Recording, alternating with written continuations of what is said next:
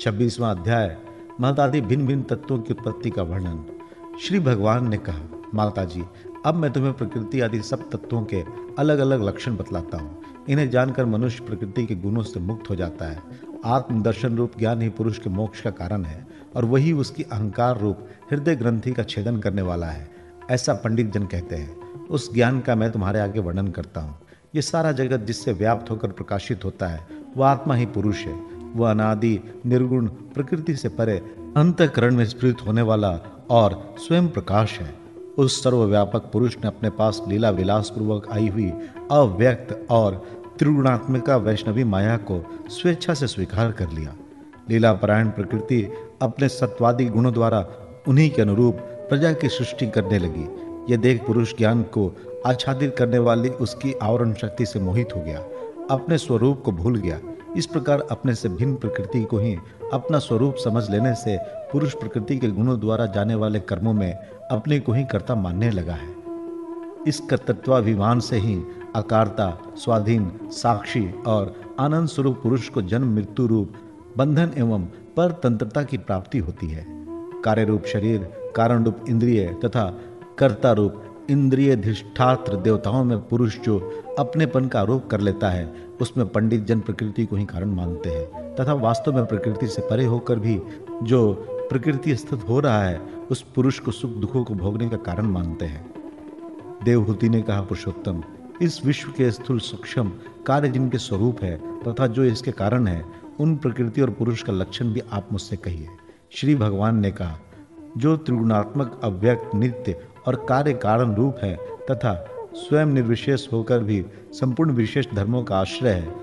उस प्रधान नामक तत्व को ही प्रकृति कहते हैं। पाँच महाभूत, पाँच तन्मात्रा, चार अंतकरण और दस इंद्रिय, इन चौबीस तत्वों के समूह को विद्वान लोग प्रकृति का कार्य मानते हैं। पृथ्वी, जल, तेज, वायु और आकाश, ये पाँच महाभूत हैं। गंध, रस, रूप, स्पर्श और शब्द, ये पाँच तन्मात्र माने गए हैं। श्रोत्र, त्वचा, चक्षु, रसना, नासिका, वाक पाणी, पाद, उपस्थ और पायु, ये दस इंद्रियाँ हैं। मन, बुद्धि, चित्त और अहंकार, इन चार के रूप में एक ही अंतक्रह अपनी संकल्प, निश्चय, चिंता और अभिमान रूपा चार प्रकार की वृत्तियों से लक्षित होता है। इस प्रकार तत्वज्ञानी पुरुषों ने सगुण ब्रह्म के सनिवेश स्थान इन चौबीस तत्वों की संख्या बतलाई है। इनके सिवा जो काल है, वो पच्चीसवा तत्व है। कुछ लोग काल को पुरुष भिन्न तत्व न मानकर पुरुष का प्रभाव अर्थात ईश्वर की सहंकारणी शक्ति बताते हैं, जिससे माया के कार्य रूप देहादि में आत्मत्व का अभिमान करके अहंकार से मोहित हो और अपने को कर्ता मानने वाले जीव को निरंतर भय लगा रहता है। मनुपुत्री, जिनकी प्रेरणा से गुणों की साम्यावस्था रूप निर्विशेष प्रकृति में गति उत्पन्न होती है, वास्तव में वे पुरुष रूप भगवान ही काल कहे जाते हैं। इस प्रकार जो अपनी माया के द्वारा सब प्राणियों के भीतर जीव रूप से और बाहर काल रूप से व्याप्त हैं, वे भगवान ही पच्चीसवें तत्व हैं। जब परम पुरुष परमात्मा ने जीवों के अदृष्ट वश क्षोभ को प्राप्त हुए संपूर्ण जीवों की उत्पत्ति स्थान रूपा अपनी माया में चिशक्ति रूप वीर स्थापित किया तो उससे तजो में महतत्व उत्पन्न हुआ।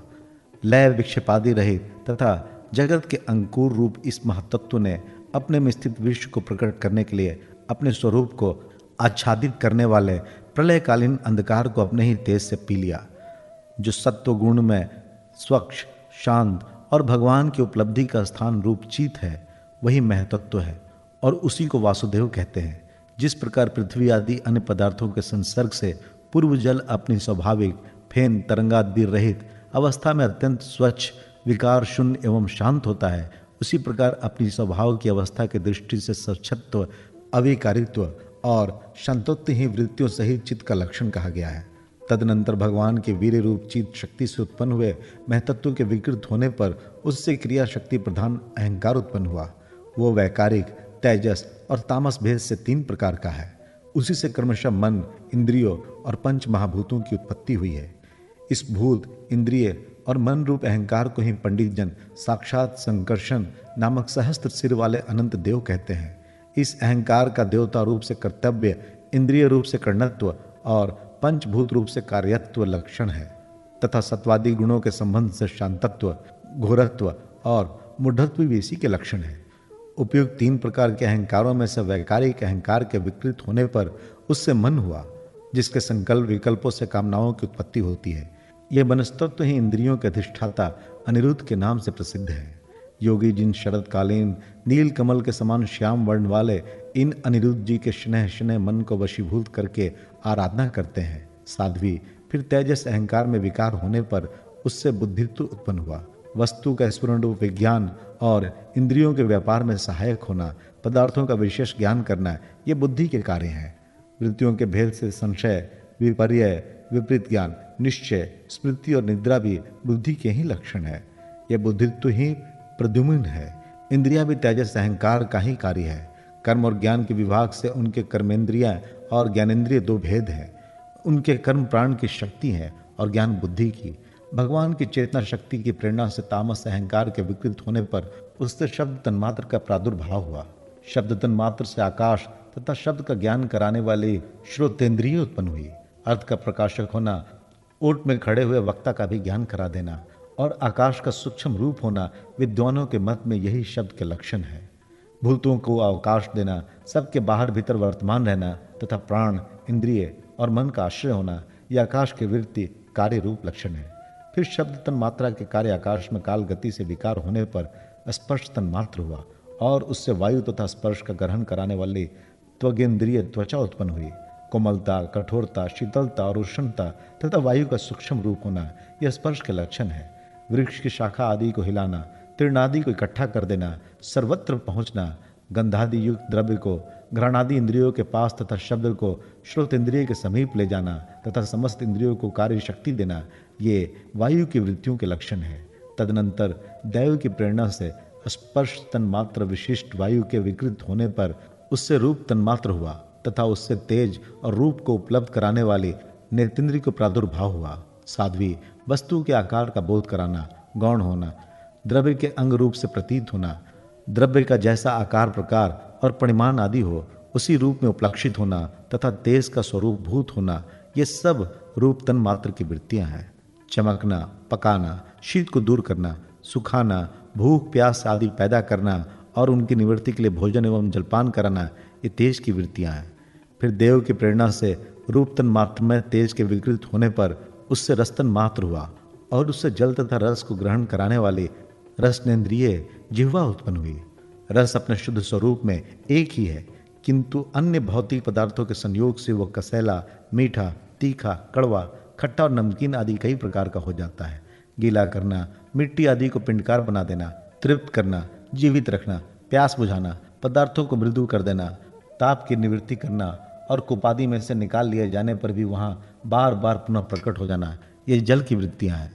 इसके पश्चात देव प्रेरित रस स्वरूप जल के विकृत होने पर उससे गंध तन्मात्र हुआ और उससे पृथ्वी तथा गंध को ग्रहण करने वाले घ्राणेन्द्रिय प्रकट हुए गंध एक ही है, तथापि परस्पर मिले हुए द्रव्य भागों के न्यूनाधिकता से वो मिश्रित गंध, दुर्गंध, सुगंध, मृदु, तीव्र और अम्ल, खट्टा आदि अनेक प्रकार का हो जाता है। प्रतिमादि रूप से ब्रह्मा की साकार भावना का आश्रय होना जल आदि कारण तत्वों से भिन्न किसी दूसरे आश्रय की उपेक्षा किए बिना ही स्थित रहना जल आदि अन्य पदार्थों को धारण करना, आकाश आदि का अवच्छेदक होना, घटाकाश, मठाकाश आदि भेदों को सिद्ध करना तथा परिणाम विशेष से संपूर्ण प्राणियों के स्त्रित्व, पुरुषत्व आदि गुणों को प्रकट करना यह पृथ्वी के कार्य रूप लक्षण है। आकाश का विशेष गुण, शब्द जिसका विषय है, वो श्रोतेंद्रिय है। वायु का विशेष गुण स्पर्श जिसका विषय है, वो त्वगेंद्रिय है। तेज का विशेष रूप जिसका विषय है, वो नेतेंद्रिय है। जल का विशेष गुण, रस जिसका विषय है, वो रसेंद्रिय है। और पृथ्वी का विशेष रूप, गंध जिसका विषय है, उसे घ्राणेन्द्रिय कहते हैं। वायु आदि कार्य तत्वों में आकाश आदि कारण तत्वों के रहने से उनके गुण भी अनुकूल देखे जाते हैं। इसलिए समस्त महाभूतों के गुण, शब्द, स्पर्श, रूप, रस और गंध केवल पृथ्वी में ही पाए जाते हैं। जब महतत्व, अहंकार और पंचभूत ये सात तत्व परस्पर मिल न सके, पृथक पृथक ही रह गए। तब जगत के आदि कारण श्री नारायण ने काल, अदृष्ट और सत्वादि गुणों के सहित उनमें प्रवेश किया। फिर परमात्मा के प्रवेश से शुद्ध और आपस में मिले हुए उन तत्वों से एक जड अंड उत्पन्न हुआ। उस अंड से इस विराट पुरुष की अभिव्यक्ति हुई। इस अंड का नाम विशेष है। इसी के अंतर्गत श्री हरि के स्वरूप भूत चौदहों भुवनों का विस्तार है। ये चारों ओर से क्रमशः एक दूसरे से दस गुने जल अग्नि, वायु, आकाश, अहंकार और महतत्व, इन छह आवरणों से घिरा हुआ है। इन सब के बाहर सातवां आवरण प्रकृति का है। कारण में जल में स्थित उस तेजो में अंड से उठकर उस विराट पुरुष ने पुनः उसमें प्रवेश किया और फिर उसमें कई प्रकार के छिद्र किए। सबसे पहले उसमें मुख प्रकट हुआ। उससे वाक इंद्रिय और उसके अनंतर वाक का अधिष्ठाता अग्नि उत्पन्न हुआ। फिर नाक के छिद्र नथुने प्रकट हुए। उनसे प्राण सहित घ्राणेन्द्रिय उत्पन्न हुई। घ्राण के बाद उसका अधिष्ठाता वायु उत्पन्न हुआ। तत्पश्चात नेत्र गोलक प्रकट हुए। उनमें चक्षु इंद्रिय प्रकट हुई और उसके अनंतर उसका अधिष्ठाता सूर्य उत्पन्न हुआ। फिर कानों के छिद्र प्रकट हुए। उनसे उनके इंद्रिय स्त्रोत और उसके अभिमानी दिग देवता प्रकट हुए। इसके बाद उस विराट पुरुष के त्वचा उत्पन्न हुई। उससे रोम, मूछ, दाढ़ी तथा सिर के बाल प्रकट हुए और उनके बाद त्वचा की अभिमानी औषधियाँ, अन्न आदि उत्पन्न हुई। इसके पश्चात लिंग प्रकट हुआ। उससे वीर और वीर के बाद लिंग का अभिमानी अपोदेव जल उत्पन्न हुआ, फिर गुदा प्रकट हुई। उससे अपान वायु और अपान के बाद उसका अभिमानी लोगों को भयभीत करने वाला मृत्यु देवता उत्पन्न हुआ। तदनंतर हाथ प्रकट हुए। उनसे बल और बल के बाद हस्तेन्द्रिय अभिमानी इंद्र उत्पन्न हुआ, फिर चरण प्रकट हुए। उनसे गति, गमन की क्रिया और फिर पादेन्द्रिय अभिमानी विष्णु देवता उत्पन्न हुआ। इसी प्रकार जब विराट पुरुष के नाड़ियाँ प्रकट हुई तो उनसे रुधिर उत्पन्न हुआ और उससे नदियाँ हुई। फिर उसके उधर पेट प्रकट हुआ। उससे क्षुदा पिपासा की अभिव्यक्ति